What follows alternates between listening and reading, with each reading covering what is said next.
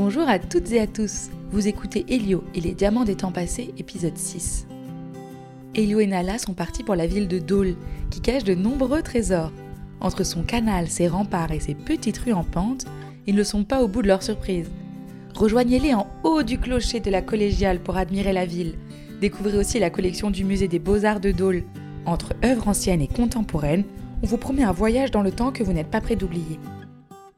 Pour en savoir plus, rendez-vous sur juramusée.fr. Bonne écoute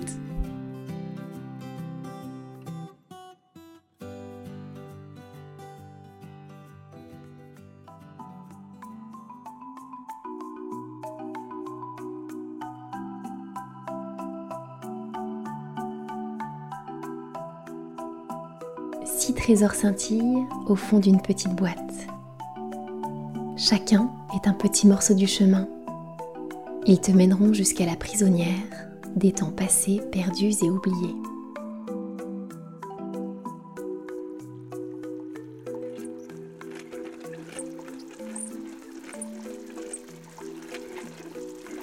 Nom d'un salagnon, mais, mais on est en train de cuire ici Souffle Séraphin. Il secoue sa toge de grand maître de la confrérie de l'or blanc pour y faire entrer un peu d'air. Mais il fait presque 50 degrés près de la grande poêle à sel. L'air est humide dans la saline. Les sauniers raclent le fond des poêles et le bruit de leurs outils résonne sous la voûte de l'usine. Elio sait qu'il est revenu quelque part dans les années 1920 avec ses amis, quand l'usine à sel fonctionnait à plein régime. Le message inscrit au fond de la grande poêle tourbillonne dans sa tête. Je garde précieusement les mémoires de ceux et celles qui savent manier le pinceau ou le marteau. Je suis un temple pour l'imagination, un écrin pour les souvenirs, et un refuge pour ceux et celles que le temps a ensevelis. Séraphin crie Elio pour couvrir le bruit de l'usine autour de lui. À ton avis, qu'est-ce qui pourrait garder les mémoires de ceux et celles qui savent manier le pinceau et le marteau? Le pinceau et le marteau reprend Séraphin en levant un sourcil. Comme des peintres ou des sculpteurs Mais oui, s'écrie Nala. Des peintres et des sculpteurs. C'est d'un musée dont parle le message. Aussitôt, tout se met à frémir autour d'eux comme l'eau de la source salée dans la grande poêle. Les murs, le sol, la roue en bois semblent se renverser. Elio s'accroche à la toche de Séraphin qui flotte à côté de lui. Et puis tout redevient paisible, comme le mouvement de la roue qui tourne inlassablement devant leurs yeux. Les sauniers se sont envolés, Bon, eh bien nous voilà de retour. observe Chloé. Elle se tourne vers Séraphin qui regarde autour de lui, l'air un peu déçu. Vous devez vous demander ce qu'il s'est passé, j'imagine. Séraphin secoue la tête. Je n'en ai aucune idée, mais j'ai toujours su au fond de moi que cet endroit était magique. Ce n'est pas vraiment la saline qui est magique. En fait, on a trouvé une layette avec six pierres précieuses à l'intérieur. Et chacun des diamants a le pouvoir de nous faire remonter dans le temps. Explique Nala. On a déjà visité plein d'époques, comme celle des dinosaures ou des moines du XIIIe siècle. Mais si on fait tout ça, c'est pour aider quelqu'un. On ne sait pas vraiment qui. Elle se présente comme la prisonnière des temps passés. En ramenant chaque pierre précieuse à des endroits précis, on espère la délivrer. Le regard de Séraphin s'allume. En voilà une histoire incroyable. Et maintenant, il faut qu'on trouve un musée. Eh bien, eh, vous tombez bien, il se trouve que je suis très ami avec la conservatrice du musée de Dole. Il est un peu moins d'une heure d'ici. Je vais vous emmener. Elio, Nala et Chloé se regardent en souriant. Voilà que le grand maître de la confrérie de l'or blanc est lui aussi embarqué dans leur aventure. Tous les quatre sortent de la grande saline. Le soleil est couché depuis longtemps et les grandes cheminées de l'usine ont disparu dans l'obscurité. On ferait bien d'appeler nos parents pour les prévenir qu'on ne sera pas de retour tout de suite si on va au musée. Oui, bonne idée. Et, et moi, je vais appeler Huguette, la conservatrice, pour lui dire qu'on arrive. Sourit Séraphin d'un air malicieux. Il sort son téléphone et le plaque à son oreille. Huguette, ma petite chouette, c'est Séraphin, ton grand poussin. J'ai avec moi trois oiseaux. euh, qui aurait besoin de visiter le musée. Est-ce que tu pourrais nous faire rentrer en douce hmm, ce soir? Demande-t-il d'une voix guillerette. Et le voilà qui raccroche, un grand sourire aux lèvres. C'est parti Et direction Dole, les amis. Huguette nous attend s'exclame-t-il en s'engouffrant dans la petite voiture vert pomme de Chloé. Elio et Nala profitent du trajet pour prévenir leurs parents. La lune éclaire les montagnes et les champs d'une lumière d'opale. Elio tient la layette contre lui. Il ne reste plus que deux petites pierres à l'intérieur. Deux petites portes pour s'échapper dans le passé, pense-t-il en regardant la ville qui se rapproche. Le clocher de la collégiale se dessine sous les étoiles. Chloé s'engouffre dans de petites rues bordées de canaux et arrête la voiture devant un bâtiment à la façade sculptée bordé d'un imposant balcon.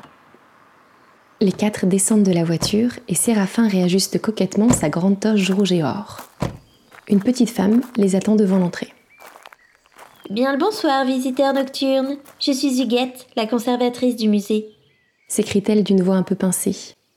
Puis, elle saute dans les bras de Séraphin et dépose deux bisous sonores sur ses joues. Tu as fait ton grand mystérieux au téléphone.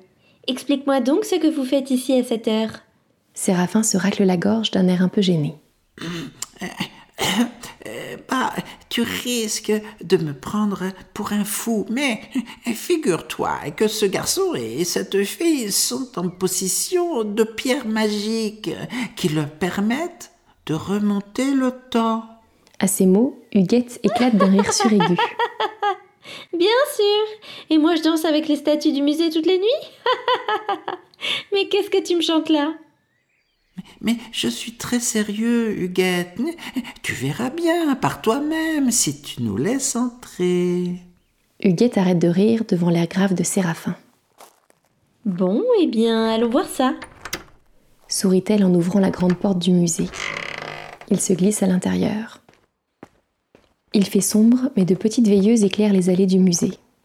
Elles projettent sur les tableaux et les sculptures une lumière un peu tremblante. Je ne plaisante qu'à moitié en disant que je danse avec les statues. À la nuit tombée, elles deviennent parfois moins rigides. Murmure Huguette dans un sourire mystérieux. Bon, et si vous me disiez ce que vous êtes venu chercher ici? Eh bien, on ne sait pas trop. C'est à Elio de nous le dire. Répond Chloé en regardant Elio qui déambule dans les allées. Celui-ci s'arrête devant un tableau représentant un paysage de nuit. Les ruines d'un château au clair de lune. Une rivière qui coule en contrebas. Elio s'approche du tableau et l'observe sous tous les angles. Le nom de la peintresse est griffonné tout en bas. Et juste en dessous, le cadre fait comme une petite encoche. Elio passe délicatement son doigt sur l'encoche et aussitôt, un murmure remplit ses oreilles.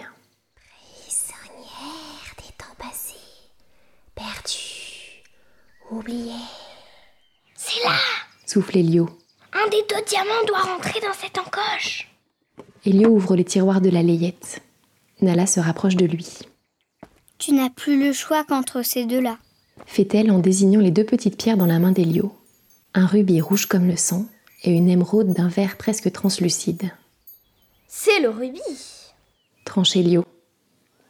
Il prend la pierre entre ses doigts et la dépose dans la petite encoche sur le cadre. Et voilà que le tableau devant eux se met à grandir, à grandir. Ses bords débordent sur le mur du musée, s'étalent sur le sol et le plafond, engloutissent les sculptures alentour, et avalent Elio, Nala, Chloé, Séraphin et Huguette. Le musée a disparu, et les voilà tous les cinq au milieu d'un grand champ en pleine nuit. Huguette ouvre des yeux ronds comme des billes. Mais qu'est-ce qui se passe? Où est-ce qu'on est? Ah, ah, ah, tu vois, hein, je ne te racontais pas d'histoire. On a remonté le temps. Répond Séraphin. Elio tend l'oreille. Il croit deviner au loin le bruit d'une rivière. Je n'en suis pas si sûr. Murmure-t-il en regardant autour de lui. Là-bas, regardez s'écrie Nala en pointant du doigt une forme sur un promontoire rocheux à moitié caché derrière les arbres. Ça alors? On dirait des ruines? Observe Chloé. On n'a pas remonté le temps. Cette fois-ci, on est dans le tableau. s'exclame Elio. Mais oui, mais oui, tu as raison. Je le connais bien, ce tableau, je passe devant 50 fois par jour. Je reconnais la silhouette du grand chêne là-bas. Et, et ce rayon de lune qui tombe sur les pierres. Elio pointe un petit sentier qui monte vers les ruines. Allons par là Le chemin grimpe le long des pierres. Soudain, Chloé s'arrête. Vous entendez? Le vent porte comme un murmure, un chuchotement, un sifflement. Prisonnière des temps passés, perdue, oubliée. Elio lève la tête vers le ciel.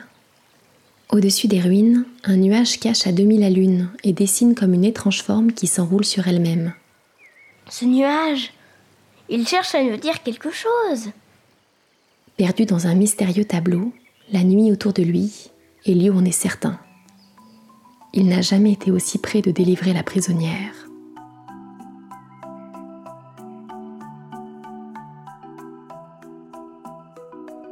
Elio, Nala et Chloé ont atterri dans un tableau grâce au pouvoir de la cinquième pierre. Séraphin et Huguette se retrouvent aussi embarqués dans l'aventure. Ensemble, ils doivent maintenant décoder la mystérieuse forme d'un des nuages du tableau. Peut-être pourras-tu les aider? Je vais te décrire cette forme et à toi de deviner de quoi il s'agit. Comme un ruban qui s'enroule sur lui-même, ses écailles scintillent comme mille diamants. Une langue fourchue semble pointer sous la lune et deux pupilles verticales scrutent les étoiles. Si tu as une idée, écris vite ta réponse en commentaire. À bientôt pour la suite de l'aventure.